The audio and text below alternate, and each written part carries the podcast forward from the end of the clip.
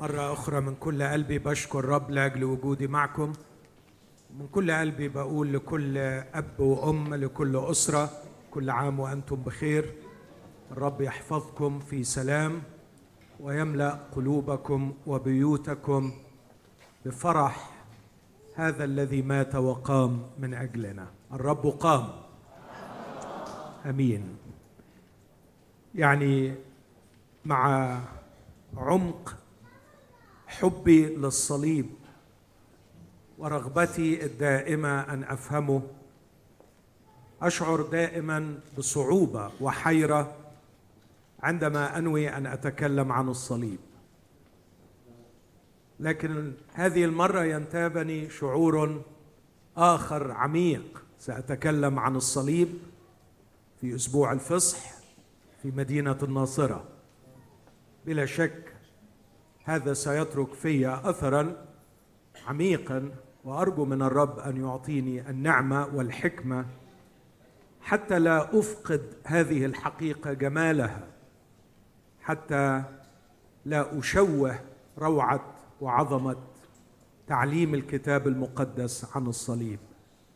لكن أتكل على نعمة الله وعلى روحه القدوس أن يعطيني حكمة ونعمة في الكلمة في كل كلمة أتكلم بها. لكي أبرز شيئا شيئا قليلا عن عظمة المصلوب وعظمة الصليب. استأذنكم نحني قلوبنا ورؤوسنا في لحظات ونطلب من الرب أن يهيئنا جميعا متكلما وسامعين لكيما نتعلم معا شيئا عن الصليب.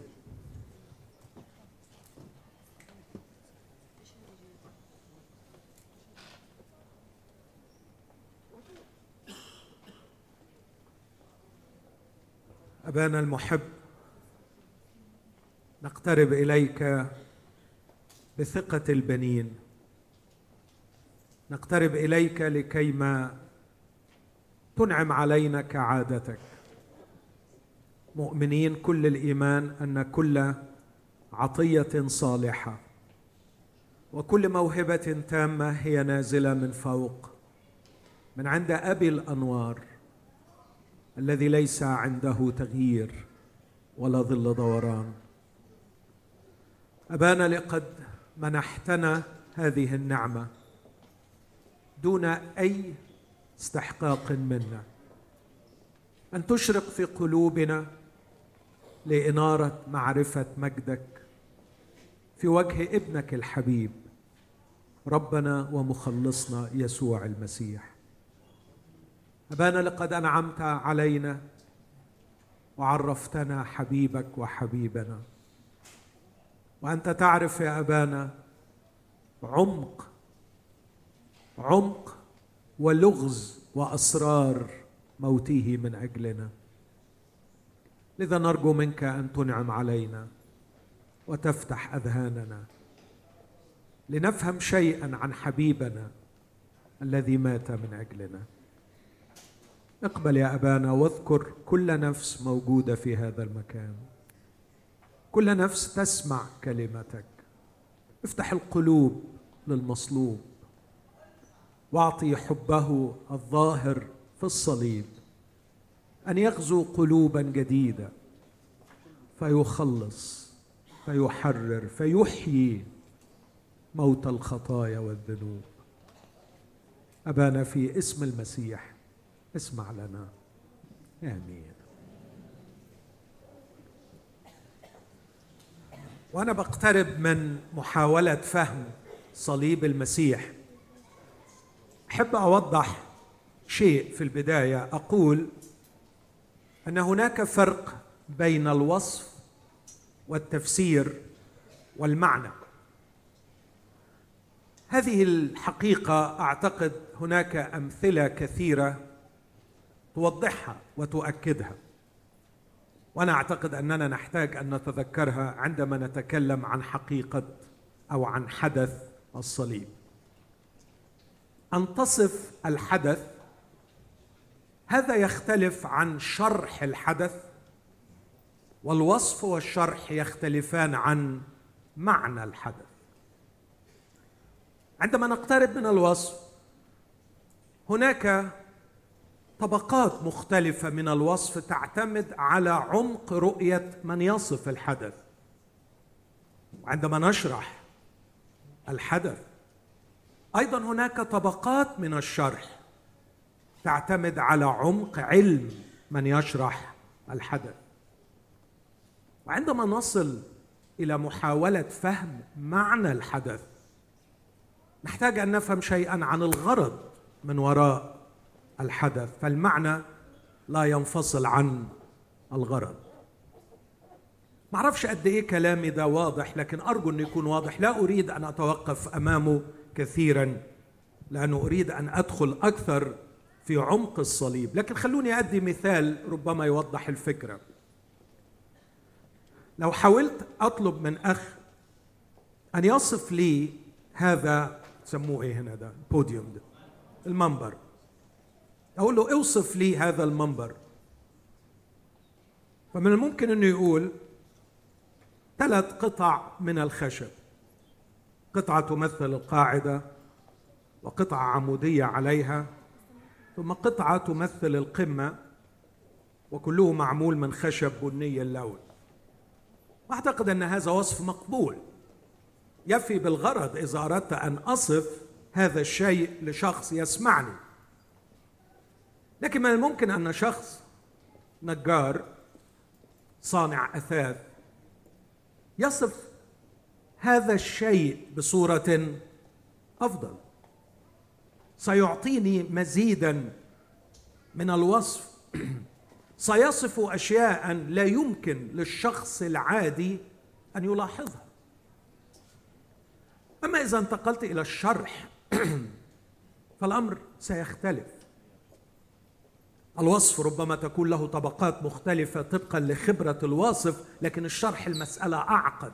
خلوني أدي مثل أو مثلين. من يشرح من الممكن أن يشرح أن هذا المنبر مكون من الخشب. ويشرح لي كيفية تحويل شجرة تقطع من الغابة وما هي المراحل التي تمر بها حتى تصل إلى هذا الشيء. وهي عملية معقدة وليست عملية سهلة وتمر بمراحل مختلفة. قد يكون هذا الشخص أيضا نجار أو صانع أثاث لكن لديه خبرة أكبر من نجار عادي يستطيع أن يعرف كل المراحل التي تمر بها الشجرة من مجرد شجرة في الغابة إلى أن تصل إلى هذا الشكل أو هذا الشيء المستخدم. لكن من الممكن أن عالم نبات يتقدم بي اعمق لشرح أكثر تفصيلا عن الخشب وكيف أنه كائن حي نبات وما هو الفرق بين الخشب واللحاء في جذع الشجرة؟ وكيف أن هذا الخشب يتكون أصلا من خلايا؟ ويصف لي أبعاد أعمق عن تركيب الخلية. وهو لم يزل يتكلم عن هذا المنبر. لم نذهب بعيدا. لم نذهب إلى الفضاء البعيد. لكن عالم النبات سيشرح لي تركيب جذع الشجرة من خلايا تصل بنا إلى هذا الشيء الذي نستعمله ونستفيد منه كلنا. ومن الممكن أن تكون هناك طبقة أخرى أعمق إذا تصدى للشرح عالم Physics. فسينتقل من الخلايا إلى مستوى الذرات. وسيقول لي أن الخلايا تتركب أساسا من ذرات. ويدخل إلى أعمق ويصف لي تركيبة الذرة نفسها ويشرح لي النواه والإلكترونات والبروتونات. والقوى الأربعة العظيمة الموجودة داخل الذرة وهو لم يبعد بعيدا عن هذا المنبر. ومن الممكن أن يأتي عالم لا نبات ولا physics لكن quantum physics فيزياء الكم. ويدخل أعمق إلى مستوى ما هو تحت الذري كيف تركبت الإلكترونات؟ كيف تكونت البروتونات؟ ما هي هذه الجسيمات العجيبة التي لا يعرف سرها إلى الآن؟ وهذه حقيقة الكواركس. كم كوارك يتجمعوا ليكونوا إلكترون؟ كم كوارك يتجمعوا ليكونوا بروتون؟ وما هي نوعية الكواركس؟ وهل الكواركس جسيمات أم نبضات من الطاقة؟ ويدخل بنا إلى لغز عميق بحيث في النهاية يقول لي أن هذا المنبر لا يفهم. وأنا لا أستطيع أن أشرح لك أعمق من هذا. هذه الطبقات المختلفة من الشرح كل يحاول أن يفهم شيئا موجود أمامنا لكن كل هذا لا علاقة له بما أسميه المعنى. ماذا أقصد بالمعنى؟ أقصد إنه كل حضراتكم الذين دخلتم رأيتم هذا الشيء في هذا المكان ولا واحد منكم استغرب وجود هذا الشيء. لكن تخيلوا لو دخلتم ووجدتم فيل على المكان هنا على ال stage هنا. أكيد هيكون في حالة اندهاش واستغراب ليه؟ لأنه الفيل لا معنى له هنا. في حين إني لن أستغرب اطلاقا لو ذهبت إلى حديقة الحيوان ورأيت فيل. فالفيل له معنى في حديقة الحيوان. فالمعنى مرتبط بغرض الشيء. هذا الشيء يوجد في هذا المكان لأن له غرض. أن شخص سيقف ليتكلم فيحتاج أن يضع اللابتوب أو الكتاب المقدس على هذا الشيء. فله معناه في هذا المكان. وربما الشخص البسيط الذي يفهم المعنى ويستفيد من الغرض لا حاجة له اطلاقا إلى عالم الفيزياء أو الكوانتم فيزيكس الذي شرح. إخوتي في كل شيء نحن نحتاج أن نفكر بهذه الطريقة. أن هناك من يصف وهناك من يشرح وهناك المعنى من وراء الشيء. وعندما أتكلم عن الصليب أحتاج إلى هذا المثال.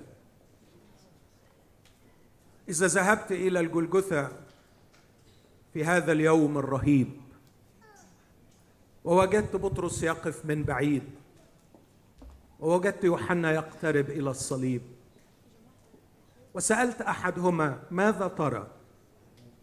بقلب دامي موجوع سيصف لي. سيصف لي ماذا يحدث هناك؟ حتما سيقول لي هذا هو يسوع. هذا هو المعلم.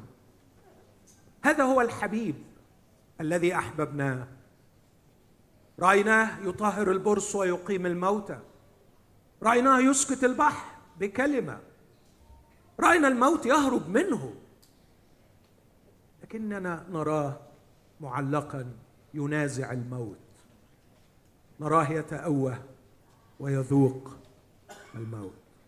إنه يصف لكن إذا طلبت منه أن يشرح أعتقد من الممكن أن يشرح شيئا في طبقة سطحية للغاية ولا يستطيع أن يدخل إلى أعمق من هذا. ممكن يقول لي أنا لا أفهم.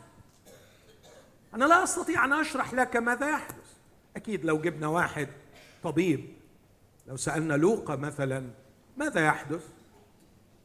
هيقول لقد سمرت اليدين والرجلين وهذا الشخص سيموت مخنوقا بعد ساعات لأنه يحتاج أن يتنفس عشرين مرة في الدقيقة وفي كل مرة يحاول أن يتنفس ينبغي أن يرتفع فتتمزق أوصاله. تتم نبوة انفصلت كل عظامي من الممكن أن يشرح طبيا ماذا يحدث.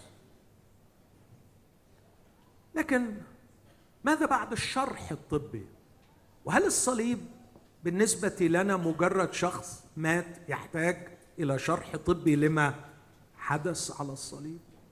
لا أعتقد حتى أن يوحنا يستطيع أن يفهم ما يحدث. يقول لي هذا هو المسيح. وأراه يموت. طب اشرح لي. كيف تقول أنك رأيته يقيم الموتى وها هو ينازع الموت؟ ها هم يعيرونه. خلص آخرين. أما نفسه فما يقدر أن يخلص. كيف ترد على هؤلاء؟ مش ما افهم إني أرى الحدث وأصف الحدث وسأكتب في شهادتي الذي يكتب قد عاين ويشهد وشهادته حق. لقد رأيت بعيني دما وماء يخرجان من جنبه والذي عاين شهد وشهادته حق. وأنتم تعلمون أنه يقول الحق. يصل. لكن لا يستطيع أن يشرح. لكن أعتقد عندما كتب يوحنا بعد هذا رسالته الأولى وعندما كتب بطرس رسالته الأولى استطاعوا أن ينتقلوا من مرحلة الوصف إلى مرحلة الشرح والتفسير. فيكتب بطرس قائلا البار من أجل الأثمة لكي يقربنا إلى الله. ده مش وصف لكن ده إيه؟ شرح. ويكتب يوحنا في رسالته الأولى والاصحاح الرابع والعدد التاسع والعاشر. إن من لم يحب من لا يحب لم يعرف الله لأن الله محبة. بهذا أظهرت محبة الله فينا أن الله أرسل ابنه إلى العالم لكي نحيا به. ليس أننا نحن احببنا الله بل هو أحبنا وأرسل ابنه كفارة لخطايانا. لكن ده جه بعد بعد سنين من الاستيعاب لما حدث. الصليب ليس امرا هينا وليس حدثا سهلا. يمكننا أن نصفه لكن يصعب علينا شرحه. وفي الشرح من الممكن أن نذهب طبقات وطبقات وطبقات. وهذا ما جعل بعض المعلمين على مر التاريخ يكتبون نظريات مختلفة بخصوص الكفارة. فالبعض يكتب نظرية قوية عظيمة اسمها كفارة البدلية العقابية. إننا نرى المسيح مصلوبا لأنه يعاقب كبديل عنا لأننا أخطأنا. والبعض الآخر يكتب نظرية أخرى اسمها نظرية كريستوس فيكتور أي المسيح المنتصر. فلا يرى المسألة مسألة عقاب وأجرة خطايا لكن معركة مع الموت لإبادة الموت وإعادة الحياة للأرواح التي هلكت بسبب الخطية. وآخرون يرون جانبا آخر أن الصليب كان معركة مع إبليس وأن المسيح دخل في معركة مع أجناد الشر الروحية وهناك كان يبيد بالموت ذاك الذي له سلطان الموت وهناك جرد الرياسات والسلاطين. والبعض الآخر يرى أن الصليب هو مجرد إعلان عن محبة الله الله المطلق في حبه والذي عندما يحب يصل إلى النهاية حتى يبذل ابنه الوحيد. الله بين محبته لنا. إذ ونحن بعد خطاة مات المسيح من أجلنا فإن كنا ونحن أعداء قد صلحنا مع الله بموت ابنه. فيرون الصليب مجرد تعبير عن محبة الله. البعض لا يرى كل هذا لكن يرى في الصليب مأساة. مأساة أن إنسانا بارا عظيما لم يفعل خطية لكن هذا هو ظلم البشرية. علقوه في النهاية على خشبة. البعض يرى أن المسيح والصليب هو مجرد عملية أخلاقية لكي يعلمنا مثالا ويقدم لنا نموذجا رائعا للتضحية بالنفس من أجل المبادئ ومن أجل الحق. يقولون أن المسيح عندما وقف أمام بيلاطس قال له أنا ملك لأني لهذا ولدت لكي أشهد للحق. حتى لو كان هذا الحق سيكلفني حياتي. كل دي طبقات من الشرح. طبعا الشيء المؤلم أن اللاهوتيين اختلفوا وتشاجروا وتصارعوا وكل تمسك بطبقة من طبقات الشرح في حين الحقيقة كل اللي أنا قلته ده صح. وكل اللي أنا قلته موجود في صليب المسيح. الأمر يعتمد على ناحية تخصصك وعمق معرفتك والزاوية التي تقف منها لكي ترى صليب المسيح. اسمحوا لي أقول وبعد كل هذه الطبقات يبقى الصليب أوسع من هذا كله. ويبقى الصليب أعمق من هذا كله. وكثيرا ما أكرر بصدق القلب.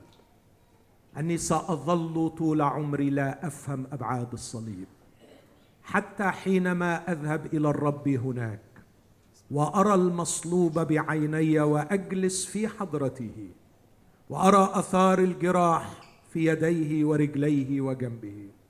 سأظل إلى أبد الآبدين أسأله ويعرفني وسأظل أفهم وأفهم وأفهم وسيظل الصليب لغزا أعمق جدا من فهم المخلوق المحدود.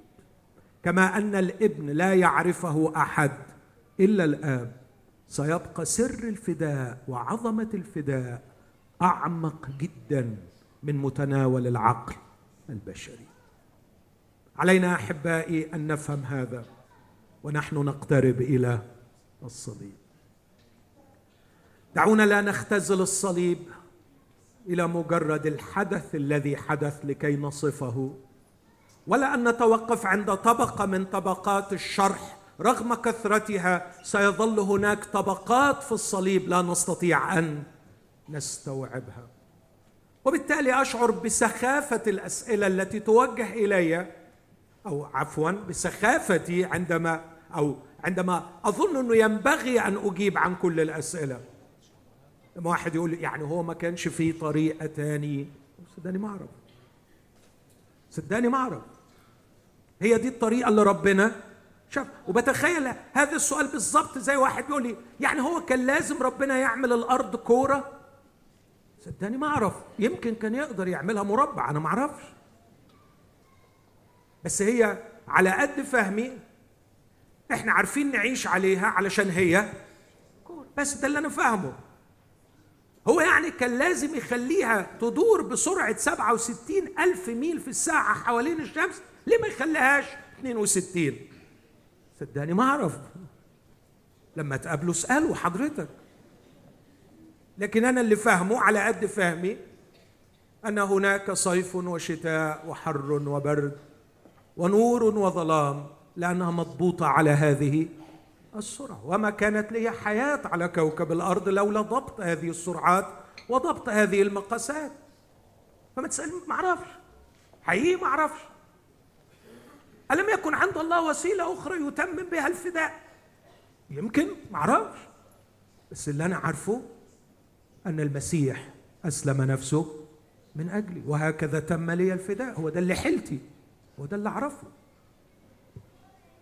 لذلك أنتقل بسرعة إلى المعنى والغرض. لا أستطيع أن أفهم طبقات معنى الصليب أو شرح حدث الصليب. لكن السؤال هل للصليب معنى بالنسبة لي؟ أعتقد إذا رجعت معايا للي أنا قلته من شوية أن هناك دائما ارتباط بين المعنى والغرض. فأنا أرى للصليب معنى كبيرا جدا عندي. لأني ببساطة أعرف أني أخطأت وأعرف أن خطيتي قادتني لارتكاب الذنب وراء الذنب وراء الذنب. أعرف أني عصيت القانون الأخلاقي الذي وضعه الله. أعرف أني أثمت. هذا أعرفه جيدا. لن أرهق أي شخص فيكم ليقنعني أنني خاطئ. فأنا أعرف أني قد أخطأت. ويزداد اقتناعي بخطيتي كلما توجهت إلى خالقي. أرى نفسي وقد عبر عني جيدا داود حينما قال إليك وحدك أخطأت والشر قدام عينيك صنعت. يا رب لا تتعب نفسك كثيرا في أن تقنعني بخطيتي فخطيتي أمامي دائما. لقد أذنبت اثم هذا ما أعرفه. هذا ما أعرفه. لكني أعرف أيضا أني بالخطية قد مت. ولا أحتاج لشخص عبقري يقنعني بأنني ميت. لأني أرى نفسي حيا عندما تناديني الشهوة وأرى نفسي ميتا عندما يناديني البر. فأنا عاجز كل العجز أمام البر. لكني نشيط أمام الشهوة والخطيه مش محتاج حد يقنعني. كثيرا ما صرخت ويحي أنا الإنسان الشقي. كل ما أريد أن أفعل الحسنى أجد الشر حاضر عندي. من ينقذني من جسد هذا؟ الموت. إن الموت الأخلاقي الموت الروحي الضعف المطلق لفعل الصلاح. لماذا أرى نفسي مسرعا نشيطا عندما يتعلق الأمر بذاتي؟ ولماذا أرى نفسي متقهقرا متقاعسا عندما أسمع الوصية تحب قريبك كنفسك؟ لماذا هذا الموت الأخلاقي؟ لماذا هذا الموت الروحي؟ هذا ما أعرفه عن نفسي. ثم سمعت الخبر بعد أن تعمقت قناعتي أني أثمت أخطأت أذنبت وأني ميت. سمعت الخبر أن هذا المصلوب لم يصلب من أجل ذنب ارتكبه. لم يمت لأنه كان عاجزا عن إنقاذ نفسه. لكنه وهو الحي والذي أقام الموتى وأسكت البحر. هذا الشخص قبل الموت من أجل ذنبي ومن أجل موتي. وأنا كنت مقتنعا للنخاع أني أخطأت أني أثمت وأني ميت بالذنوب والخطايا. ثم سمعت الخبر أن هذا الشخص مات من أجلي. وأنه قام من الموت. واعتبر موته نيابة عني. أقول الصدق لم أفهم. لم أفهم. كيف أني أنا الذي أذنبت وهو يموت نيابة عني؟ وكيف أني أنا الميت لكن توحدي به يحييني؟ لا أفهم. لكن لأني سمعت المنادي يناديني. أيها المذنب أيها الأثيم أيها الميت تعال فخلاصك في يسوع الذي مات من أجلك. قبلت. قبلت دون أن أفهم. صدقت. دون أن أحتاج إلى طبقات شرح مختلفة مقتنعا بما قلته اليوم. لأنه لو طلبت شرحا سيأتي لي شخص ويقدم لي شرحا. لكن سيظل عندي مزيد من الأسئلة.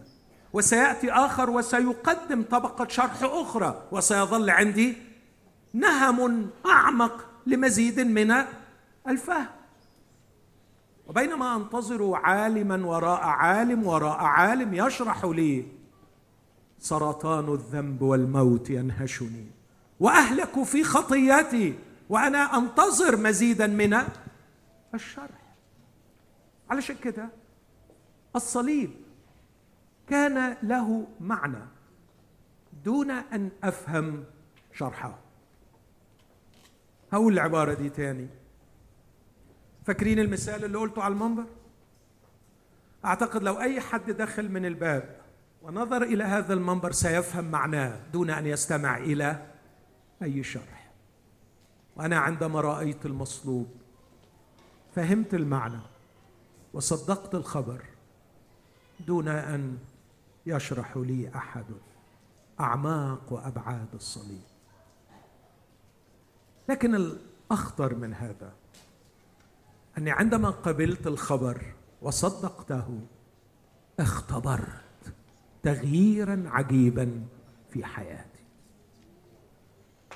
اختبرت قوة مغيرة رهيبة في حياتي. أعطتني حرية من الإثم وأطلقت الحياة فيا. اخلاقيا تغيرت علاقاتيا تغيرت نفسيا تغيرت.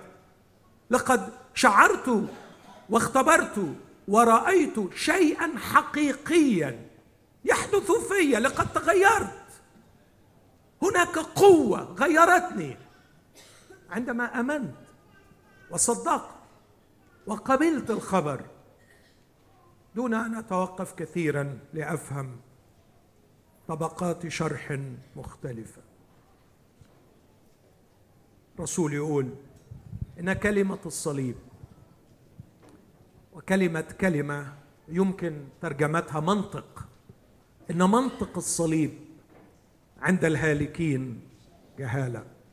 أما عندنا نحن المخلصين فهي قوة الله. لاحظوا إخوتي الكونتراست لاحظوا التضاد هنا جميل جدا. إن منطق الصليب عند الهالكين جهالة أما عندنا نحن المخلصين فهي كنت أتوقع أن يقول حكمة برافو. مين اللي قال برافو أخونا حكمة كنت أتوقع حكمة لكن هو ما بيقولش حكمة لكن بيقول قوة. لأن عندما قبلت الصليب لا أدعي أني فهمت لكن أزعم أني اختبرت. فالقوة لا تفهم القوة القوة لا تفهم القوة تختبر. تخيل واحد غرقان بيصرخ النجدة النجدة النجدة ووجد يدا تمتد له تقول له أنا أملك القوة في أن أنقذك. لكن أخونا بيقول له أنا لازم أفهم الأول إزاي هتنقذني. اشرح لي كيف ستنقذني لكي أقبل هذه اليد الممدودة لي. إن كلمة الصليب عند الهالكين جهالة. أما عندنا نحن الذين اختبرنا فاعلية الصليب لا نقول إنها حكمة بمعنى أننا فهمنا لكن هي قوة الله. لقد خلصت. لقد شفيت. لقد تغيرت. لقد صرت إنسانا أفضل حرا حيا محبا بسبب الصليب. حتى أني أقول مع المسيح صلبت. فأحيا لا أنا بل المسيح يحيا فيا. أكثر من 35 سنة مرت علي منذ أن تغيرت منذ أن أحببت المصلوب والتحمت به. لا أزعم قط قط أني أفهم أبعاد الصليب. بالعكس كلما قرأت أكثر وتعمقت أكثر أكتشف جهلي أكثر من جهة صليب المسيح. لكني أعترف وأشهد مع على مر السنين كنت أختبر أكثر قوة الصليب قوة الصليب. وهذا لا يعني أني سأكف عن الدرس لكي أفهم أبدا لكني لا أتوقع أني أصبر أغواره. قال واحد مرة هل تصبر غور المحيط بالإصبع الذي بالكاد يصبر غور الكأس؟ إن الصليب كالمحيط بينما حقائق العلم كأي كأس. فما هو عقلي حتى يصبر أغوار صليب المسيح؟ لكن أشعر أن هناك ثمة اعتراض على هذا. لكن خليني أقول هل كل ما نعرفه نفهمه؟ سؤال أرجو أن نفكر فيه بإخلاص وبأمل. هل كل ما نعرفه نفهمه؟ كم هو فارغ ادعاء الإنسان في كبريائه إذ يتوهم أنه يفهم كل ما يعرفه؟ ادي مثل واحد بسيط. اسأل أي واحد قل له في الخمسمائة سنة الأخيرة عرفنا أن الأرض تدور. على فكرة في ناس دلوقتي بيقول لا ما بتدورش. تضحكوا؟ بس في ناس وأن الأرض معلقة على لا شيء. وأنها في الفراغ. تدور حول نفسها. حول نفسها زي النحلة. سموها إيه؟ النحلة؟ تدور حول نفس سرعة مجنونة. ألف ميل في الساعة يعني 1600 كيلو متر أسرع طيارة بنركبها بتعبر المحيط كبرها. تبقى عيني على الشاشة لما تجيب آخرها. ألف. عمري ما شفت واحدة عدت ألف كيلو. الأرض بتدور حوالين نفسها ألف ستمائة كيلو. لكن اسمع كمان بتدور حوالين الشمس. مش بسرعة 1600 كيلو 110 ألف كيلو في الساعة. 110 ألف كيلو في الساعة حوالين الشمس. ومفيش ضجيج ومفيش محركات ومفيش وقود تدور تدور تدور آلاف السنين. كلنا راكبين عليها ما تبعترناش. ما وقعناش. ما ضعناش في الفضاء. لسه البيوت في أماكنها وهي عمالة تدور. ترجع بيتك لنفس العنوان الحمد لله بتلاقيه موجود. وبتمشي في الشارع ما بتملش. والمية ما بتتكبش. شيء اعتدناه لكنه عجيب. ويفوق الفهم. ويفوق الإدراك. وأتمنى ان ما يكونش في حد متكبر يزعم إنه فاهم. لا لا لا لا في واحد هيطلع ويقول لي لا لا أصل أنت الجاذبية. اسم الله عليك. حقيقي اسم الله عليك. جبت الديب من ديله. ممكن تشرح لي يعني إيه جاذبية؟ ممكن من فضلك تقول لي يعني إيه جاذبية؟ أتحداك إن وجدت كتابا يشرح لك الجاذبية. أتحداك إن وجدت عقل عالم من العلماء يفهم ما هي الجاذبية. هل كل ما نعرفه نفهمه؟ كلا. وأول حاجة تانية. وهل كل ما نختبره نفهمه؟ فكر معايا. اسأل أي واحد سؤال بسيط. هل الأكل ليه لازمة في الحياة؟ بلاش الأكل. هل الهواء ليه لازمة؟ طبعا طبعا. بدون الهواء ثلاث دقايق نختنق ونموت. كيف؟ جربها. اكتب نفسك ثلاث دقائق وشوف. نحن نعيش بالهواء.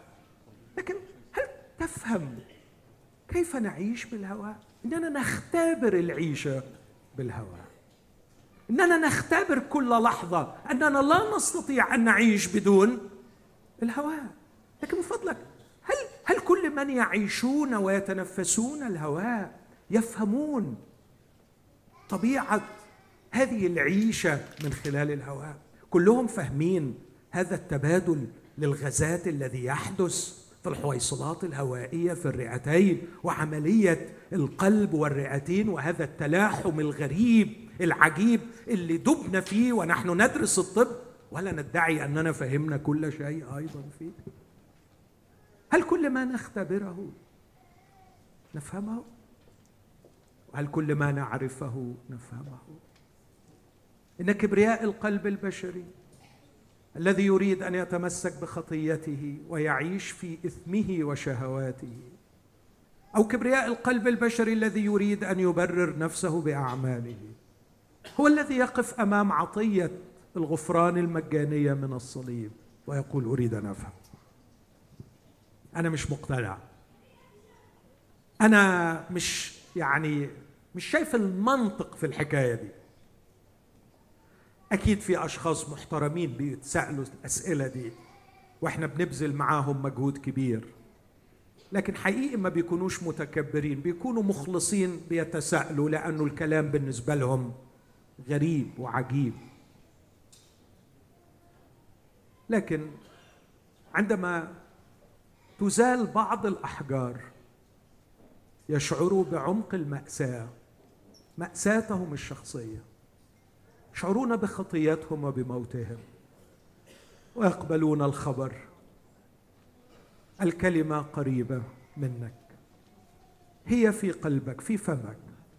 لا تقل من يصعد إلى السماء ليحضر المسيح ولا من ينزل إلى الهاوية ليصعد المسيح. لكن الكلمة التي نكرز بها كلمة الإيمان قريبة منك. إن آمنت بقلبك واعترفت بفمك إن اعترفت بفمك وآمنت بقلبك أن الله أقام المسيح من الأموات. خلص عشان كده دعوتي الليلة لكل شخص أدعوك من كل قلبي. أن تعرف أن الحدث قد حدث. أن المسيح قد صلب. كان بإمكانه أن لا يصلب. كان قويا. كان عظيما. كان يستطيع أن ينقذ نفسه. لكنه مات على الصليب. وهو قد مات لا لأن اليهود حسدوه مع أن هذا حدث. ولا لأن يهوذا قد خانه مع أن هذا حدث. ولا لأن بيلاطس قد جبن مع أن هذا قد حدث. ولا لأن الرعاع قد تبع القادة وصرخ اصلبوا اصلبوا مع أن هذا قد حدث. لكن هذه العوامل الأربعة ما كانت قادرة على الإطلاق أن تصلب المسيح لقد كانت مجرد وسائل. لكن المسيح صلب لسبب واحد. هو حدده هو أخبر به هو قال كما رفع موسى الحية في البرية. هكذا ينبغي أن يرفع ابن الإنسان لكي لا يهلك كل من يؤمن به بل تكون له الحياة الأبدية. لأنه هكذا أحب الله العالم حتى بذل ابنه الوحيد لكي لا يهلك كل من يؤمن به بل تكون له الحياة الأبدية. نعم حسد رؤساء الكهنة وجبن بيلاطس وخيانة يهوذا وفساد الرعاع أدوا إلى صلب المسيح لكن المسيح صلب لأنه اختار أن يصلب اختار أن يموت. ولماذا مات؟ قد علمني المسيح وعلم التلاميذ. إنه مات من أجل غفران الخطايا. إنه سفك دمه الكريم لكي تغفر لنا خطايانا. كانش ربنا عنده طريقة تاني؟ عرفش يمكن كان عنده بس اختار الطريقة دي. وهي دي الطريقة اللي متقدمة لك ومتقدمة لي. عامل زي اللي المريض اللي يروح لدكتور ويقول له أنا تعبان عايز علاج فيكتب له علاج. يقول له ما عندكش علاج غير ده يا دكتور. ودي بتحصل أحيانا. ومرات بقول له طب هو العلاج ده مضايقك في إيه؟ يقول لي ما أعرفش. أهو نفس الكلام. طب وأنت العلاج ده مضايقك في إيه يعني؟ مضايقك في إيه الصليب يعني؟ ما تخلص يا أخي. تلاقي حاجة تاني. ما عندك يعني زي ما بنقول عندنا في مصر يعني شحاته بيت بتشرب انت لاقي حاجة تاني تخلصك. صدقني لو لاقي حاجة تاني يا بختك يعني انت نيالك يعني. لكن اللي زي حالتنا الغلبان اللي كان كل ما يريد أن يفعل الحسنى يجد الشر حاضر عنده. واحد غلبان زي حالاتي كان يسقط غريقا في إثمه ونجاسته وشره. وكنت شاعر إني في وحل ومش عارف أطلع. مد لي المصلوب يده فصرت من يومها أغني أصعدني من جب. الهلاك ومن طين الحمأة ثبت على صخرة رجلي ووضع في فمي ترنيمة جديدة تسبيحة لإلهي. المسيح مات. المسيح مات من أجلك من أجلك. المسيح مات من أجل خطايانا حسب الكتب. المسيح مات لكي يعطينا الحياة الخبر مقدم لكل شخص. إذا قبلت وصدقت. إذا ببساطة المحتاج ببساطة الموجوع ببساطة الشخص المضغوط من شره وإثمه والذي يرجو خلاصا صرخت إلى يسوع خلصني. سيخلصك. سيخلص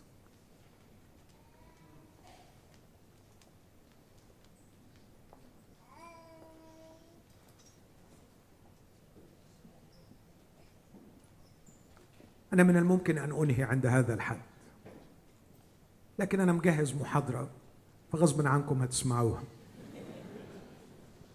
لكن هتوقف لحظات. ونفسي آخذ معاكم دقيقتين في صلاه الترنيمه الأخيرة اللي رنمناها هل جلست في هدوء ونظرت للعلاء؟ وتأملت صليبا بين أرض وسماء. فوقه الحب تجلى. المسيح المعلق على الصليب معلق من أجلك من أجلك. بيقول لك أنت خاطي أذنبت وأنا مت من أجلك. تعال ببساطة والتحم بي. تعال والتحم بي. وإذا التحمت بي اسمعني اسمعني مش هتفهم. هتختبر. هتختبر. هتختبر قوة. قوة مغيرة. قوة تغيرك. قوة تدخلك إلى محضر الله لأن الحجاب اتشق بالصليب. قوة تصلحك مع الله. وتخرج من هذه القاعة ابن لله. مستمتع بغفران الخطايا. المسيح وهو يصنع العشاء في الليلة التي أسلم فيها قال هذا هو دمي الذي للعهد الجديد الذي يسفك من أجل مغفرة الخطايا. خطاياك تحتاج إلى دم المسيح. ما تتفلسفش. ما تقولش إزاي. أنا ما أعرفش إزاي. هحاول في المحاضرة أشرح بعض الأشياء. هحاول. بس لا أدعي إني يعني هجيب لك الآخر يعني ولا هجيب من. ما أعرفش. هحاول أفكر معاك. لكن خلينا قبل ما ننتقل للمحاضرة. نحن قلوبنا ورؤوسنا أمامه. وخد الدقيقتين دول في حديث شخصي معه. أنا هصمت. واسيبك تتكلم مع المصلوب. لو كنت اختبرت اشكره. ولو ما كنتش اختبرت اطلبه. إنه وقت لطلب الرب. اطلب الرب يسوع في هذا اليوم. ونحن نحتفل بذكرى موته أسبوع ألامه. قل له أقبلك دون أن أستوعب كل ما حدث هناك لكني أصدق. اللهم ارحمني أنا الخاطئ. اغفر خطياتي. هتسمع منه القول العظيم الذي قاله لامرأة وقاله لرجل.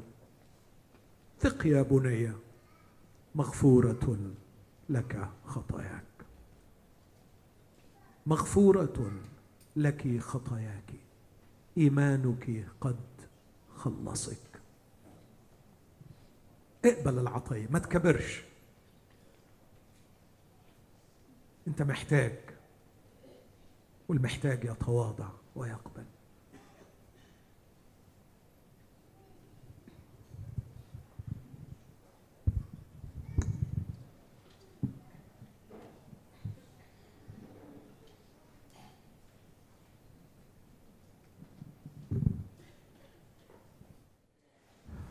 رب الحبيب يسوع أشكرك لأنك متاح. متاح لكل من يريد أن يلمسك. أشكرك لأنك تمد يدك لكل غريق يسألك. أشكرك لأنك على مر مئات السنين لم تكف عن أن تخلص. لقد خلصتني وخلصت ملايين غيري ولم تزل تخلص أيها المخلص. أحبك أعبدك. أشكرك. توسل إليك أيها الرب يسوع أن تتجول بين الصفوف وتتكلم إلى كل شخص. أنت تحبه وتريد خلاص نفسه. اقنع يا رب بالحب. كل هالك أن يصرخ إليك في هذا المساء. يا ليت السماء تسمع يا رب صرخات التوبة في هذه الليلة. لتكن هذه الليلة ليله تغيير وبداية الحياة لهالكين. ضم إليك ضم إليك اسر الموت اسر الهلاك. انقذ خلص. أخرج من الحبس والأسر. فك المقيدين. يا من جئت تنادي للمأسورين بالإطلاق للعمي بالبصر. يا من جئت تنادي بسنة الرب المقبولة نادي يا رب هذه الليلة. عبدك قال الكلمة في ضعف لكن أنت تصل بها إلى أعماق القلب. تمس بها الإرادة. تغير وتحيي. اقبل يا رب. اقبل يا رب. شكرنا وتضرعنا. آمين.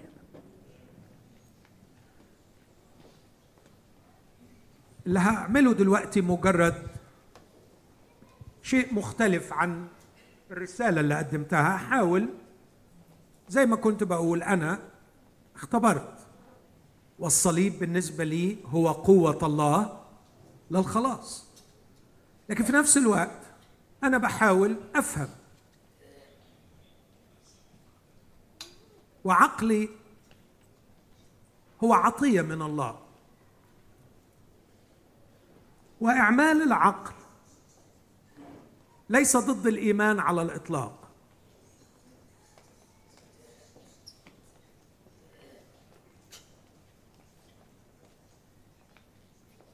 إعمال العقل ليس ضد الإيمان.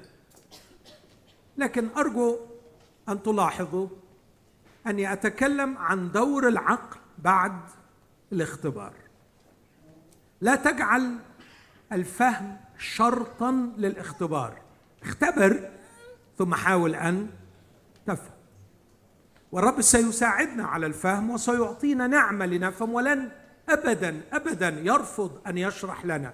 في بعد ما قام من الأموات اجتمع مع التلاميذ يقول وفتح ذهنهم ليفهموا. وعلى فكرة كانت القضية هي الصليب لأنه ما كانوش قادرين يتخيلوا أن المسيح يصلب وإحنا مش أحسن منهم. فالرب مستعد يفهمنا لكن نبقى حاطين في ذهننا الأمرين دول. نختبر علشان الاختبار يخلصنا من المصيبة اللي إحنا فيها. والأمر الثاني إن إحنا مش هنجيب آخرها. سيظل الصليب أعمق من فهمنا هنفهم وهنفهم وهنفهم وسيظل الصليب أعمق من فهمنا. عشان كده أنا بسأل سؤال بقول هل هو عثرة أم جهالة أم قوة؟ هو الثلاثه الحقيقة. هو عثرة لليهود وجهالة لليونانيين وقوة للمخلصين. ولغاية النهارده الصليب الثلاث حاجات دول. أنا بشوفه سر وبشوفه سر مغير. ولما بقول سر أقصد إنه فعلا أعمق من أن يفهم. وسيبقى سر زي الجاذبية. سر محدش قادر يفهمه. لكنها موجودة فاعلة بدونها نضيع. والسر أمر جائز في الفلسفة. فالفلسفة تعترف بأن هناك في الحياة أسرار. لكن ما الذي جعل الصليب عثره عند اليهود؟ لأنه كان لديهم منظومة معتقدات تمنع عليهم أن يكون المسيح مصلوب. لذلك عثروا فيه. في ناس كثيرة مش هتقبل صليب المسيح يغيرها لأنه اوريدي عنده منظومة عقائد تمنع عليه تمنعه من أن يقبل المسيح المصلوب وسؤالي لإخوتي اللي هم عندهم منظومة عقائدية معينة. هل فحصت منظومتك العقائدية؟ مش يمكن فيها خلل هي نفسها.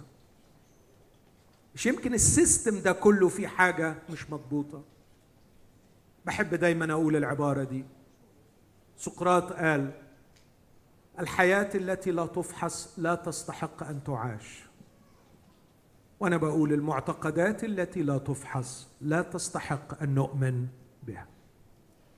افحص منظومتك العقائدية التي جعلت الصليب عثرة بالنسبة لك. خلوني ألتقي بأخ يهودي. من هؤلاء الذين استعصى عليهم أن يصلب المسيح. وأناقشهم من النقطة المرجعية التي يحتكموا إليها وهي العهد القديم. هل إذا فحصت المعتقد بأن المسيح لا يصلب في نور العهد القديم سيثبت هذا المعتقد؟ أذكر في وقت من أوقات حياتي مرينا كأسرة بتجربة صعبة أن ابني رفض الإيمان المسيحي وكان شبه ملحد. وكانت أيام صعبة بالنسبة لنا. وعشنا أياما مؤلمة أنا وأمه. تقلقوش الرب جابه بيخدم الرب دلوقتي. أشكر الله. لكن في هذا الوقت الصعب ما نساش في مرة من المرات كنا في إحدى المكتبات معا في أمريكا. ودخلنا على القسم اليهودي. وجمعنا كل الشروحات التي تشرح سفر إشعياء. وجلسنا على الأرض أنا وهو. فتحنا كل الشروحات على إشعياء 53 قلت له خلينا نقرأ اللي كتبوه. واحكم أنت.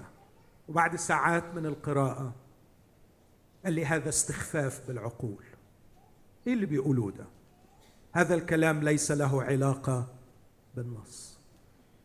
لماذا هو عثره لأنهم يتمسكون بالتقليد وبالمنظومات العقائدية التي ورثوها أكثر من تمسكهم بالكتاب المقدس. وللأسف هذه المصيبة موجودة حتى في داخل المسيحية اليوم. لكن عند اليونانيين هو جهالة. ليه؟ لأن اليونانيين الحقيقة ولا بد أن نعترف بهذا هم من أطلق الفلسفة في التاريخ. هم من عظموا دور العقل ولهم الفضل في هذا ونحن لهم مديونون في هذا. فالفلسفة شيء عظيم. إعمال العقل شيء عظيم. مرات كثيرة وأنا أقرأ لسقراط أكاد أقول كان سقراط نبيا من كثرة النور. وفي النهاية سقراط أعدموه قتلوه. اهله كما قتلوا المسيح. من أجل شهادته للحق الذي عرفه. لكن اليونانيين عاشوا يقدموا فلسفة وراء فلسفة وراء فلسفة وراء فلسفة. عشرات الفلسفات. وكل فلسفة يدعون أنها هي التي سوف تخلص. وفي النهاية ظل الإنسان في مأساته دون خلاص. فأنا لما أروح لهم وأقول لهم على فكرة المسيحية تقول المسيح مات من أجلنا على الصليب وعندما نتوحد بالمسيح المصلوب نخلص من مأساتنا وأزمتنا هيضحكوا عليا. يقولوا لي إيه الجهالة دي؟ الموضوع أعمق من كده كتير. إيه قيمة اللي بتقوله قدام فلسفة متكاملة زي فلسفة أفلاطون أو فلسفة فيثاغورس أو فلسفة الرواقيين. هناك كتب و system وكلام فلسفي متركب على بعضه. وأنت جاي تقول لي إنه في حدث حدث من ألفين سنة واحد مات وقام تتوحد بيه تخلص؟ هذه جهالة. أقول لك فعلا. إذا حطيت ده قدام ده يبدو الصليب إنه جهالة فعلا. بس هو في الآخر إحنا بندور على اللي يعجب ولا اللي يشتغل؟ ببساطة كده إحنا في الآخر بندور على حاجة تبهر ولا حاجة تخلص مصلحة؟ لماذا الفلسفة؟ للخروج بالإنسان من مأزقه. وهل أخرجت الفلسفة إنسانا من مأزقه؟ لم يحدث لم يحدث إلى اليوم. لكن المسيح خلص الملايين على مر العصور وأخرجهم من مأزقهم. السؤال أنت بتدور على ما يبهر أم على ما يعمل؟ الصليب قوة الله. حلو الفلسفة تشغل العقل تسخن العقل وتسيبني ميت في خطاياي. قال واحد الفلسفة مع كل إعزازي للفلسفة وأنا دارس للفلسفة لكن قال واحد أن الفلسفة لو لو هتفكر فيها من منطلق إنها تخلصك هي زي واحد أعمى في أوضة ضلمة بيدور على قطة سودة والقطة مش موجودة. إمتى هيلاقيها؟ مش هيلاقيها. الصليب عثرة عند من تمسك بتقاليده ومعتقداته التي ترفض الصليب. تماما ك في يوم من الأيام الناس تمسكت ضد جاليليو وضد كوبرنيكوس إنه لا يمكن أن الأرض تكون بتدور وظلوا متمسكين وماتوا في تمسكهم دون أن يقتنعوا بأن الأرض تدور. وفي الآخر طلعت الأرض بتدور منظومتك العقائدية قد تؤدي بك إلى الهلاك. كن حرا كن مستعدا لقبول ما يغير حتى ولو كان مضاد لما عشت تعتقد فيه كل عمرك للموروثات العائلية. كن حرا لكي تخلص. وقد يكون جهالة عند الفلاسفة.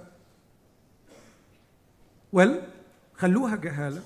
أنا هقرأ الفلسفة وأخلص بالمسيح. إيه المشكلة؟ هحب الفلسفة وهقرأ الفلسفة تسخن لي دماغي تمرن لي دماغي. زي ما بروح الجيم أمرن جسمي هروح أقرأ الفلسفة أمرن عقلي وهستمتع بيها. بس لما احتاج أخلص أنا متيقن إن الفلسفة عمرها ما تخلص. أروح أخلص بالمسيح. قوة الله للخلاص. ضيعش الوقت. لكن كمان بسأل سؤال آخر. هل الصليب عبادة أم عقيدة أم واقع قد حدث؟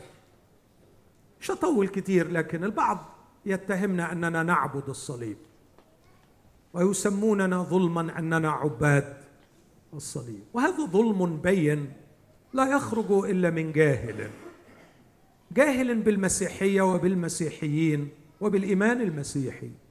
هل يا صديقي اقتربت إلينا ورأيتنا؟ نقيم صليبا نعبده. هل شققت عن قلوبنا وعرفت من نعبد في أعماقنا من نقدس من نجل؟ إننا لا نعبد الصليب وإن كنا نعبد المصلوب. مع تحفظ نحن لا نعبد المصلوب لأنه صلب من أجلنا لكن نعبد المصلوب لأنه الله الذي ظهر في الجسد ففي النهاية نحن لا نعبد إلا الله. لكن من هو الله؟ وماذا فعل لأجلنا؟ هذا أمر آخر. نحن نعبد الله ولا نعبد الصليب. لكن البعض الآخر يقول أن الصليب مجرد عقيدة. عقيدة ركبها وكونها المسيحيون في القرن الأول الميلادي وكتبوها ولا سيما بولس. إنها مجرد عقيدة. وهذا أيضا افتراء على الواقع وده اللي هحاول أثبت إنه ما حصلش. لكن في الآخر أقول أن الصليب هو واقع قد حدث.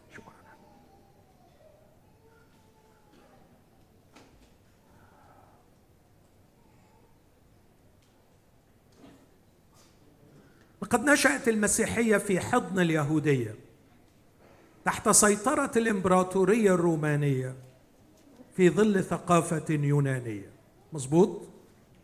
لو تفتكروا حادثة واحدة توضح الثلاث حاجات دول بولس لما اتقبض عليه ورايحوا بيه قيصرية هنا جنبيكم فراح مكلم القائد باليونانية فالقائد اتخض وقال له أتعرف اليونانية؟ ألست أنت الذي صنع فتنة؟ فكر واحد بلطجي طلع راجل متعلم محترم. قال له أنت بتعرف اليونانية؟ طبعا بعرف اليونانية. قال له أنا تعلمت في مدينة غير دنية في كليكية. أنا تلميذ وتلميذ تعلم بعديها بشوية وقف يحتج. فلما وقف هو طلب منه إنه يأذن له أن يكلم الجموع. فلما ابتدى يتكلم كلمهم باللغة العبرانية فأعطوا سكوتا أحرى. لكن بعد شوية للأسف الشديد بسبب الهيصة اللي ما فهمهاش الأمير مدوه لكي يجلدوه. فراح قال للراجل اللي جاي يجلده أيجوز لكم أن تجلد إنسانا رومانيا غير مقضي عليه؟ فاختشى. وراح للأمير وقال له الحق اللي أنت عايز تعمله. أتريد أن تجلد رجلا رومانيا؟ فالأمير اتخض وراح له. قال له هل أنت روماني؟ أنا قد اقتنيتها بمبلغ كبير. بولس معلم رد عليه قال له أنا ولدت فيها. ولدت فيها. يوناني يهودي روماني. هل بولس ألف عقيدة الصليب؟ إن الصليب عند اليهود لعنة فالمعلق على خشبة ملعون. والصليب عند اليوناني جهالة والصليب عند الروماني عار عار. في كل الشرائع الرومانية لا يجوز أن يموت مهما كان إجرامه مواطن روماني لا ينبغي أن يموت مصلوب فكيف لشخص يهودي يوناني روماني أن يقول عن سيده ومعلمه أنه مات مصلوب أعتقد أن هذا سخف. تلقى التهم دون تفكير. الصليب عند اليهود لعنة وعند الرومان عار وعند اليونانيين جهالة. فكيف تؤلف الكنيسة وكيف يؤلف المسيحيون الأوائل؟ وهم قد نشأوا في حضن اليهودية وفي ثقافة يونانية وتحت سيطرة الإمبراطورية الرومانية كيف يؤلفوا هذه العقيدة؟ لكن حديث المسيح المتكرر 30 مرة في العهد الجديد 30 مرة في الأناجيل الأربعة يتكلم عن موته كحتمية جاء من أجلها. المسيح تكلم أنه سيموت وتكلم أنه سيموت مصلوبا. ثلاثين مرة قال أنه سوف يموت. إنها ليست عبادة ولا مجرد عقيدة لكنها حدث قد حدث والمسيح قد أنبأ به. لكن اللي أكثر من كده إزاي تكون عقيدة ألفها المسيحيون في القرن الأول؟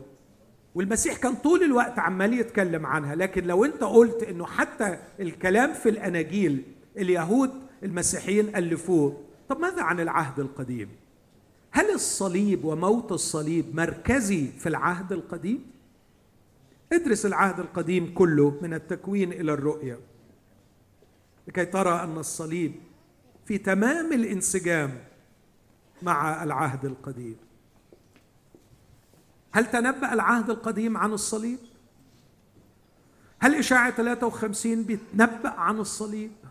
14 نبوة في إشاعة 53 ما رأيك عن مزمور 22 وهو يقول ثقبوا يدي ورجلي؟ ما رأيك في هذا الإعلان المتدرج؟ خذ على سبيل المثال عندما أخطأ آدم قدمت الذبيحة. بس مش متأكدين هو في ذبيحة ولا ما فيش لأنه بيقول صنع لهم أقمصة من جلد. استنتاج مش كده؟ استنتاج. امال جاب الجلد منين يعني؟ بس استنتاج. لكن الأصحاح اللي بعده لا واضحة إنه في ذبيحة اللي قدمها هابيل واضحة إن في ذبيحة. ويزعل لو ما تقدمتش الذبيحة. لكن بعد كده لما نوصل لأصحاح 22 من سفر التكوين تفاجئنا حادثة غريبة.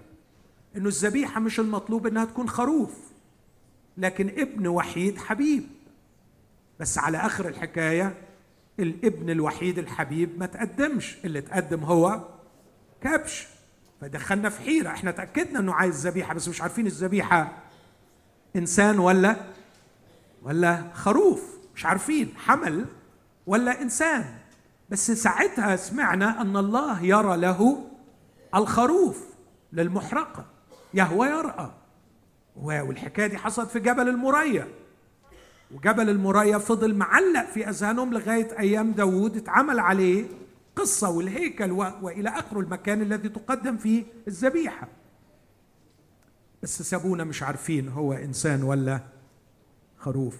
وصلنا الخروج 12 ولقينا قصة خلاص عظيم لكن القصة كلها تأسست على حمل يذبح.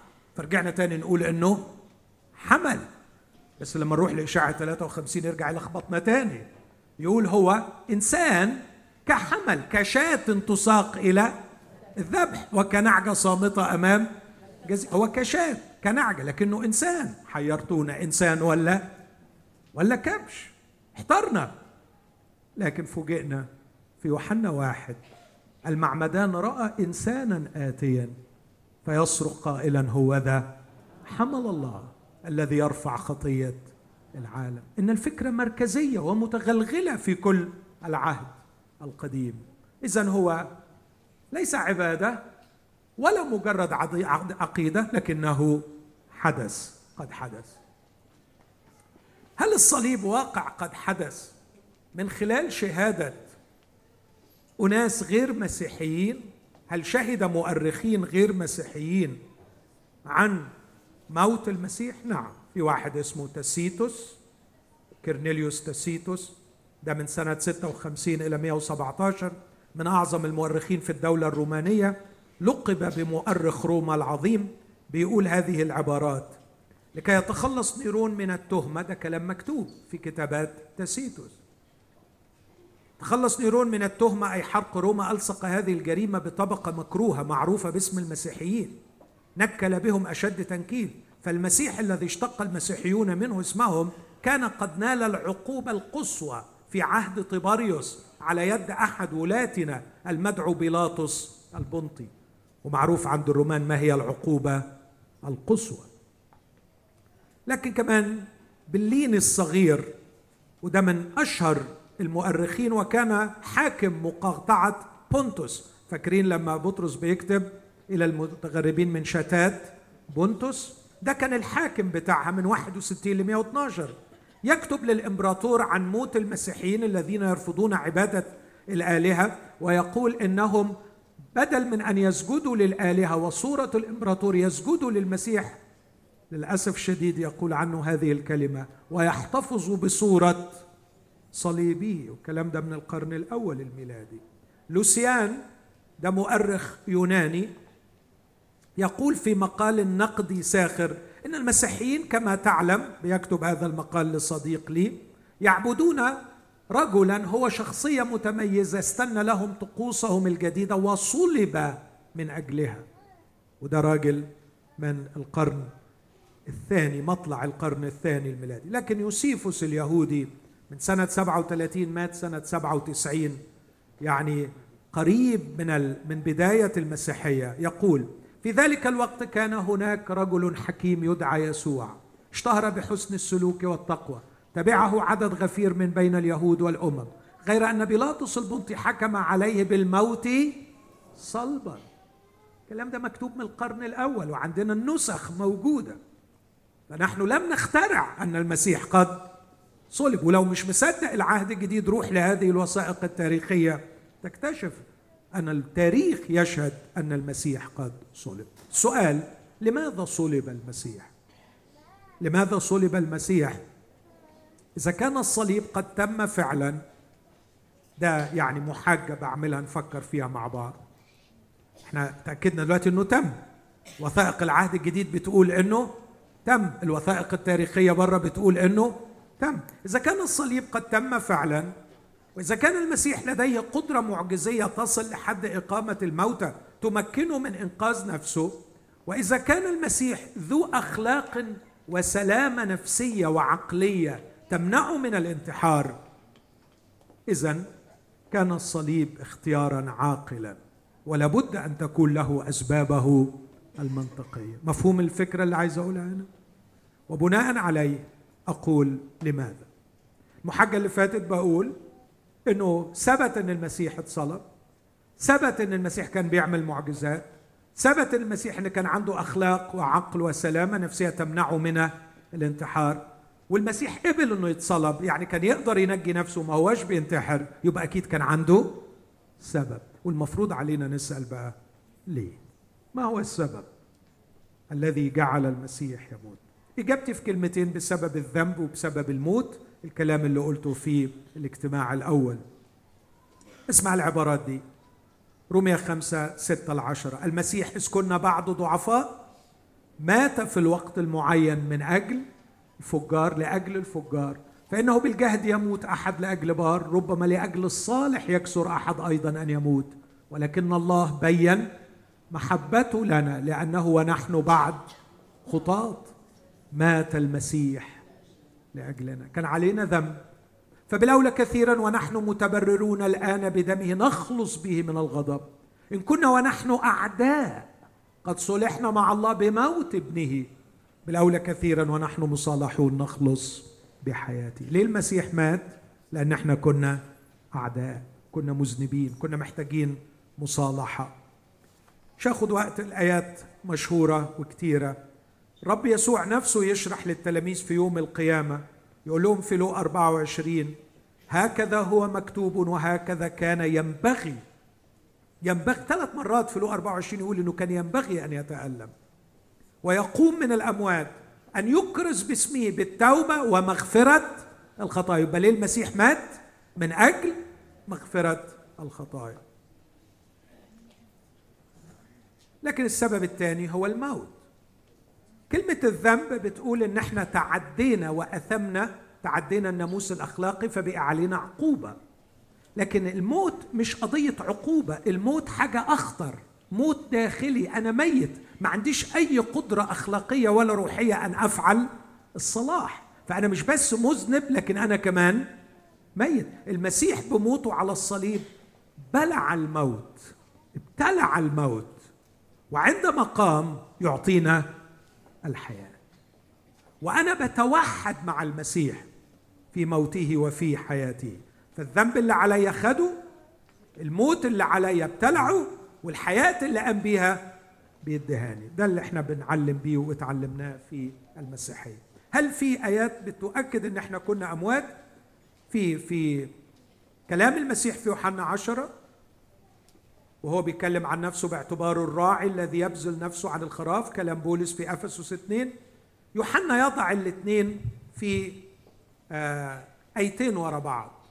يوحنا الأولى أربعة تسعة بهذا أظهرت محبة الله فينا أن الله قد أرسل ابنه الوحيد إلى العالم لكي نحيا. يبقى الغرض من. من مجيء المسيح وموته هو الحياة. الآية اللي بعديها لا أحب هو أحبنا وأرسل ابنه كفارة لخطايانا فالحياة والتكفير.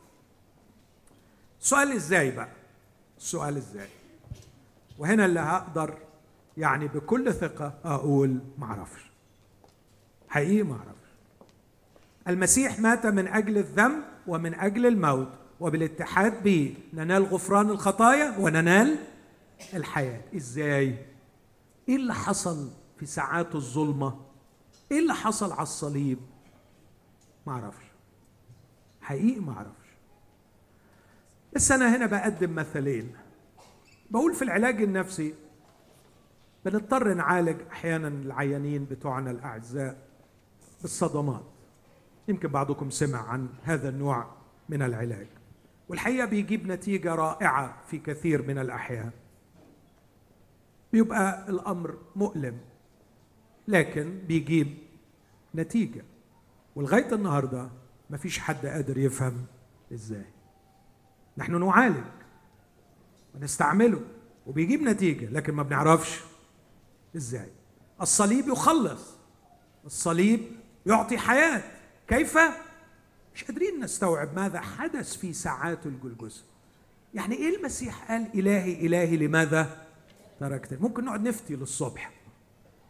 لكن أعمق من أن نفهم. بس حصل. يعني إيه؟ أنا أتوحد مع المسيح. بصراحة أنا عايشها مختبرها. أنا حاسس إن هو فيا وأنا في وعايشها عايشها فعلا وبشوف تأثيرها. إزاي حصلت؟ ما أقدرش أعرف. حاجات كتيرة ما بنقدرش نفهمها. لكن كمان النور. النور النهارده من أروع الحاجات اللي بتتقال عنه إنه ليه طبيعة مزدوجة. قعدوا سنين طويلة العلماء يتخانقوا مع بعض. جزء منهم يقول الضوء النور موجات. وجزء تاني يقول لا الضوء جسيمات وحاولوا كل فريق ينتصر على الآخر وفي النهاية سلموا بحاجة أن النور له طبيعتان. بيمشي كموجات وبيمشي أيضا كجسيمات وابتدوا ينادوا بما يسمى الطبيعة المزدوجة للنور. فكركم بحاجة؟ ده؟ آه فكرنا آه طبعا بحاجة. يفكرنا أن الكلمة صار جسد. وممكن تشوفوا الله وممكن تشوفوا إنسان. طب إزاي؟ لما تفهم النور الأول أبقى أشرح لك دي. حقيقي محدش فاهم إزاي النور ليه طبيعتين. تخيل إن النور ليه جسيمات. لما بيجي داخل الغلاف الجوي ويتعرض عفوا لمجال جاذبية الأرض الضوء بينحني. الجاذبية بتأثر عليه. لو مجرد موجات عمره ما ينحني لكن في نفس الوقت تنطبق عليه كل قوانين الموجات. كيف لا أعرف؟ ولماذا نفترض أن عقولنا تستطيع أن تفهم كل شيء؟ نحن محدودون والكون أوسع منا والخالق أوسع منا. كيف لا نستطيع؟ لكن هختم المحاضرة دي وأقول هو سر أم تناقض؟ البعض بيتصور إنه لما نقول سر آه ما هو ده بقى قصر ديل. لأنكم مش عارفين تقولوا ومش فاهمين فتقولوا ده سر. طبعا ده كلام غير علمي وغير فلسفي لأنه أي شخص دارس للفلسفة يعرف أن هناك أسرار وهناك أشياء أعمق من أن تفهم وده مش معناه أن نكف عن البحث ومحاولة الدرس والاجتهاد. لكن اللي بطرحه بقول هو ليس تناقض. ما فيهوش أي تناقض بشرط أن تفهمه في سياقه. إيه السياق بتاع الصليب؟ في خمس حاجات محتاجين نفكر فيهم. أنا بقول إن الصليب هو عمل الله الذي هو محبة لخلاص الإنسان المخلوق على صورته من الخطية والموت بالإيمان بالمسيح الذي مات وقام. ده السياق اللي يتفهم فيه الصليب. يعني إيه برضه يعني هذا يستلزم فهم كل من طبيعة الله الذي هو محبة. يعني لو الله بالنسبة ليك مش محبة الصليب ملوش معنى. فكر في العبارة دي. الكلام يبقى سخيف لو بتتكلم على أن الله بين محبته لنا وإن المسيح يموت من أجلنا الصليب ملوش أي قيمة ولا معنى. لو ما كانش الله محبه فأنت محتاج الأول تركن الصليب على جنب وتحاول كده تستهدى بالله وتفهم يعني إيه الله محبه الله محبة خلينا أقول عنها حاجة واحدة. يعني يحب الشركة يحب العلاقة. ما يقدرش يعيش من غير علاقة وشركة معانا. يحب كده. افتكر لما كان ابني صغير وكنت خصوصا مع الكبير كنت حريص جدا نطبق كل المبادئ النفسية في التربية بشكل سليم. فكنت أعاقبه لما يغلط وكان أحد أنواع العقاب عزله في الأوضة وحرمانه من التفاعل الاجتماعي. ده اللي بتقوله الكتب. فيروح يقعد في الأوضة بتاعته. وطبعا بعد خمس دقائق بيقعد يلعب. في الأوضة وأنا اللي قاعد محروق بره مشتاق على الواد. وعايزه يجي. فكنت أقول لماجدة مراتي ماجدة حبيبتي اعملي معروف. روحي عقلي الواد ده وخليه يجي يعتذر لي علشان أنا اللي تعبان. تدخل تلاقيه هو عايش في عالمه مبسوط. بس مين اللي تعبان؟ أنا لأني أب. بحبه. إحنا تلهينا في خطايانا بحاجات كتير. بس أبونا المحب كان تعبان. كانش قادر يستحمل بعدنا عنه. علشان كده أرسل المسيح ليموت عنا. لو ما قدرتش تفهم طبيعة الله الذي هو محبة من المستحيل إنك تقبل فكرة الصليب. هذا هو سياق الصليب الأول حجر الأساس الأول. لكن في حجر ثاني طبيعة الخطية التي هي موت وتعد للأسف. سطحنا مفهوم الخطية وخليناها حاجة وحشة. واحد عمل حاجة وحشة. لا. لا الخطية مش حاجة وحشة. خطية موت. خطية دمار. خطية إفساد لكل شيء. خطية انفصال وتفسخ. محمود درويش شاعر فلسطين العظيم. عرف حقيقة علمية اسمها أثر الفراشة أثر جناح الفراشة. حقيقة علميه بيقولوا إنه ممكن فراشة ترف بجناحها عند المكسيك تقيم اعصارا عبر المحيط في اليابان. فتكلم درويش بقصيدة جميلة سماها جناح الفراشه أثر جناح الفراشه لا ينتهي. أثر جناح الفراشه لا يزول. هل نؤمن إنه الخطية البسيطة اللي بتعملها في الخفاء في السر محدش شايفك ممكن تدمر بعد مئات السنين؟ إذا كان تركيبة الكون بتقول إن جناح فراشة ممكن يأثر عبر الكرة الأرضية. هل تدرك أن أفعالك لها تأثير حتى على الطبيعة؟ تدمر كل شيء. قال له يوم تأكل منها موتا تموت. الخطية دمار وانفصال. وعشان كده كان لابد أن المسيح ينفصل ويذوق الموت لكي يبطل الخطية بذبيحة نفسه. كيف؟ مش فاهم. لكن لما أعرف أن الخطية شيء مرعب جدا الصليب بي make sense more يعني يبقى مقبول أكثر بالنسبة لي. الامر الثالث طبيعة الغفران. مفهوم سخيف. مفهوم سطحي. سامحني لما أقول كده ما تزعلش مني. مفهوم في منتهى السخافة. إنك تغلط في حق حد وبعدين لأنه قلبه كبير تفترض إنه لازم يعمل إيه؟ يغفر. خلاص. أرجع تاني لابني. أمه مرة من المرات دخلت له والمرة دي الحمد لله كان زعلان من نفسه. الحمد لله يعني. فبتقول له حبيبي روح قول لبابا sorry. فبكى. وقال لها يا ماما وإيه لازمة sorry؟ ما أنا قلت مئة مرة sorry وما بتغيرش. إيه لازمة سوري؟ إخوتي الاحباء ببساطة أقول حيث يوجد خطأ توجد تكلفة. ولا بد أن واحدا من الاثنين يدفع التكلفة. إما من أخطأ أو من يغفر. فكر فيها. فكر فيها. مفيش غلط ملهوش ثمن ولازم حد يدفع الثمن يا إما اللي غلط يا إما اللي هيغفر. يعني أتخيل كده مثلا إن أنا جيت هنا وقلت لأخويا الحبيب إيهاب ممكن تعيرني السيارة بتاعتك أعمل بيها مشوار؟ فادهاني ولأني ما بعرفش الشوارع والنظام عملت حادثة ورجعت له بالعربية مخبوطة. إيه اللي هقوله؟ سوري. تأسف يا إيهاب. ده اللي هقوله إيهاب عنده حل من اتنين. يا اما يقول لي يعني أنا قابل للاعتذار بس حضرتك اتفضل روح صلح. السياره وتعال سلمها لي سليم. أو ممكن يكون قلبه مليان نعمة من ناحيتي. يقول لي خلاص أنا هصلحها. كونه قال أنا سامحتك وهصلحها ده معناه إنه مش هيدفع تكلفة؟ لا لازم يدفع تكلفة. حضرتك لما حقدت لما حسدت لما غرت لما غلطت لما جرحت لما اشتهيت انت كسرت حاجة. والحاجة دي لازم تتصلح. يا تدفع يا تشوف لك حد يدفع. إذا ما فهمتش الغفران بالشكل ده الصليب ملوش معنى. عند البعض إن الله ده حاجة كبيرة قوي وسهل عليه قوي حاجة تبوظ يقول لك يلا سامحني غفور يلا نغفر. بيغفر والغلط. مين يدفع ثمنه؟ بحكي كتير يمكن الحكاية دي سمعتوها مني.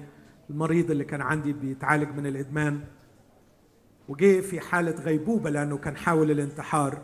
وبعد ما فوقناه من الغيبوبة بدأت أعمل له علاج نفسي. ما انساش ابدا في جلسة من الجلسات فاجئني بهذا الكلام. وكان شاب يعني ما هوش على درجة عالية قوي من التعليم لكن كان ذكي. ولا أنسى هذا الولد ابدا للأسف مات بعد كده بحقنه مخدر زيادة. لكن ما انساش ابدا هذا الولد وهو بيقول لي يا دكتور ما تعبش نفسك معايا ضيع وقتك مع حد تاني يستاهل التعب. أنا هطلع من هنا وهموت نفسي تاني. قلت له ليه يا ابني؟ قال لي لأني أنا إنسان سيء لا أستحق الحياة. الكلمة دي خبطتني. ما قدرتش أبقى مجرد طبيب نفسي. حبيته وسمعت صرخة إنسان يحتاج إلى الخلاص. فبديت أكلمه بلغته يا حبيبي صحيح أخطأت ولا تستحق الحياة لكن الله غفور ورحيم. والله يستطيع أن يخلصك. قال الكلام ده زهقت منه ما بحبش أسمعه. وبطل يجي الجلسات. رحت له مرة تاني وقلت له تعالى نقعد مع بعض. ليه بطلت تيجي؟ قال لي أقول لك وما تزعلش. قلت له قول. قال لي لانك حسيتك إنك تضحك عليا. أنت زيهم بالظبط بتضحك عليا. بتقول لي يغفر لي. والمصايب اللي أنا عملتها مين يدفع ثمنها؟ ولقيت نفسي باعتراف واضح قلت له أنا فعلا ضحكت عليك. ضحكت عليك علشان ما قلتلكش أعظم خبر إن في واحد دفع الثمن. كان لازم أقول لك من البداية إن في واحد دفع الثمن. لكن للأسف الشديد ما قبلش وخرج ومات. هذا الإنسان المسكين عقله عندما عمل بشكل صحيح رفض انه يكون في غفران غير مدفوع ثمن. الصليب منطقي جدا وله كل المعنى والحكمة عندما أفهم أنه لا يوجد غفران بدون دفع. ثمن الامر الرابع طبيعة الإنسان ككائن روحي مخلوق على صورة الله وطبيعة العالم الروحي وغموضه. كيف شخص مات من ألفين سنة يمكن لروحي أن تتوحد معه الآن؟ إزاي؟ أنا فعلا مش فاهمها بس الكتاب بيقول كده. إنه من التصق بالرب يسوع فهو روح واحد. زي بالظبط بقول التشبيه ده. لو أنا حبيت واحدة وقلت لها اتجوزك واتجوزنا وبعد ما اتجوزتها اكتشفت إنها كانت مديونة بدين كبير. لأننا بقينا واحد ديونها بقيت ديوني. وثروتي بقيت ثروتها لأن إحنا الاثنين بقينا واحد. هو ده اللي حصل في الصليب. المسيح أحبني. والتصق بي وصرت أنا وهو واحد. فالديون بتاعتي كلها بقيت ديونه والغنى بتاعه كله بإيه؟ غناية. ف it makes sense. أقدر أفهمها لأنه الإيمان في الحياة المسيحية ليس وده الأمر الأخير الإيمان ليس اقتناع لكن الإيمان في المسيحية ارتباط. الإيمان في المسيحية ليس مجرد اقتناع. لكن اتحاد وارتباط بشخص يسوع المسيح. ما هو سياق الصليب؟ سياق الصليب أن الله محبة أن الخطية موت وتعدي بشعة جدا أن الغفران له تكلفة أن الإنسان كائن روحي مخلوق على صورة الله مرتبط بالعالم الروحي أن الإيمان في المسيحية توحد وارتباط. إذا فهمت الخمس حقائق دول أعتقد أن الصليب ممكن يقبل. لكن لو فصلت الصليب عن هذه الحقائق عن هذه المنظومة من الحقائق أعتقد أنه هيبقى من الصعب جدا أن نقبله. اللي يقرأ أصحاح الخليقة يقدر يفهم هي ليه اتخلقت لكن ما يعرفش كيف خلقت صح؟ اقرأ تكوين واحد. أوعى تفكر إن تكوين واحد بيشرح لك كيف لكن بيشرح لنا ليه لماذا؟ نفس الكلام بالنسبة للصليب. إن قصة الصليب التي يحكيها العهد الجديد لا تشرح كيف لكن تشرح لماذا؟ لماذا مات المسيح؟ الطعام والهواء بين كيف ولماذا؟ نحن لا نفهم كيف يفيدنا الطعام والهواء لكننا نختبر كل يوم فائدتهم. إن كلمة الصليب عند الهالكين جهالة وأما عندنا نحن المخلصين فهي قوة الله. أتمنى أن هذه الأفكار تساعدنا في تقدير جديد للصليب. الرب يبارككم.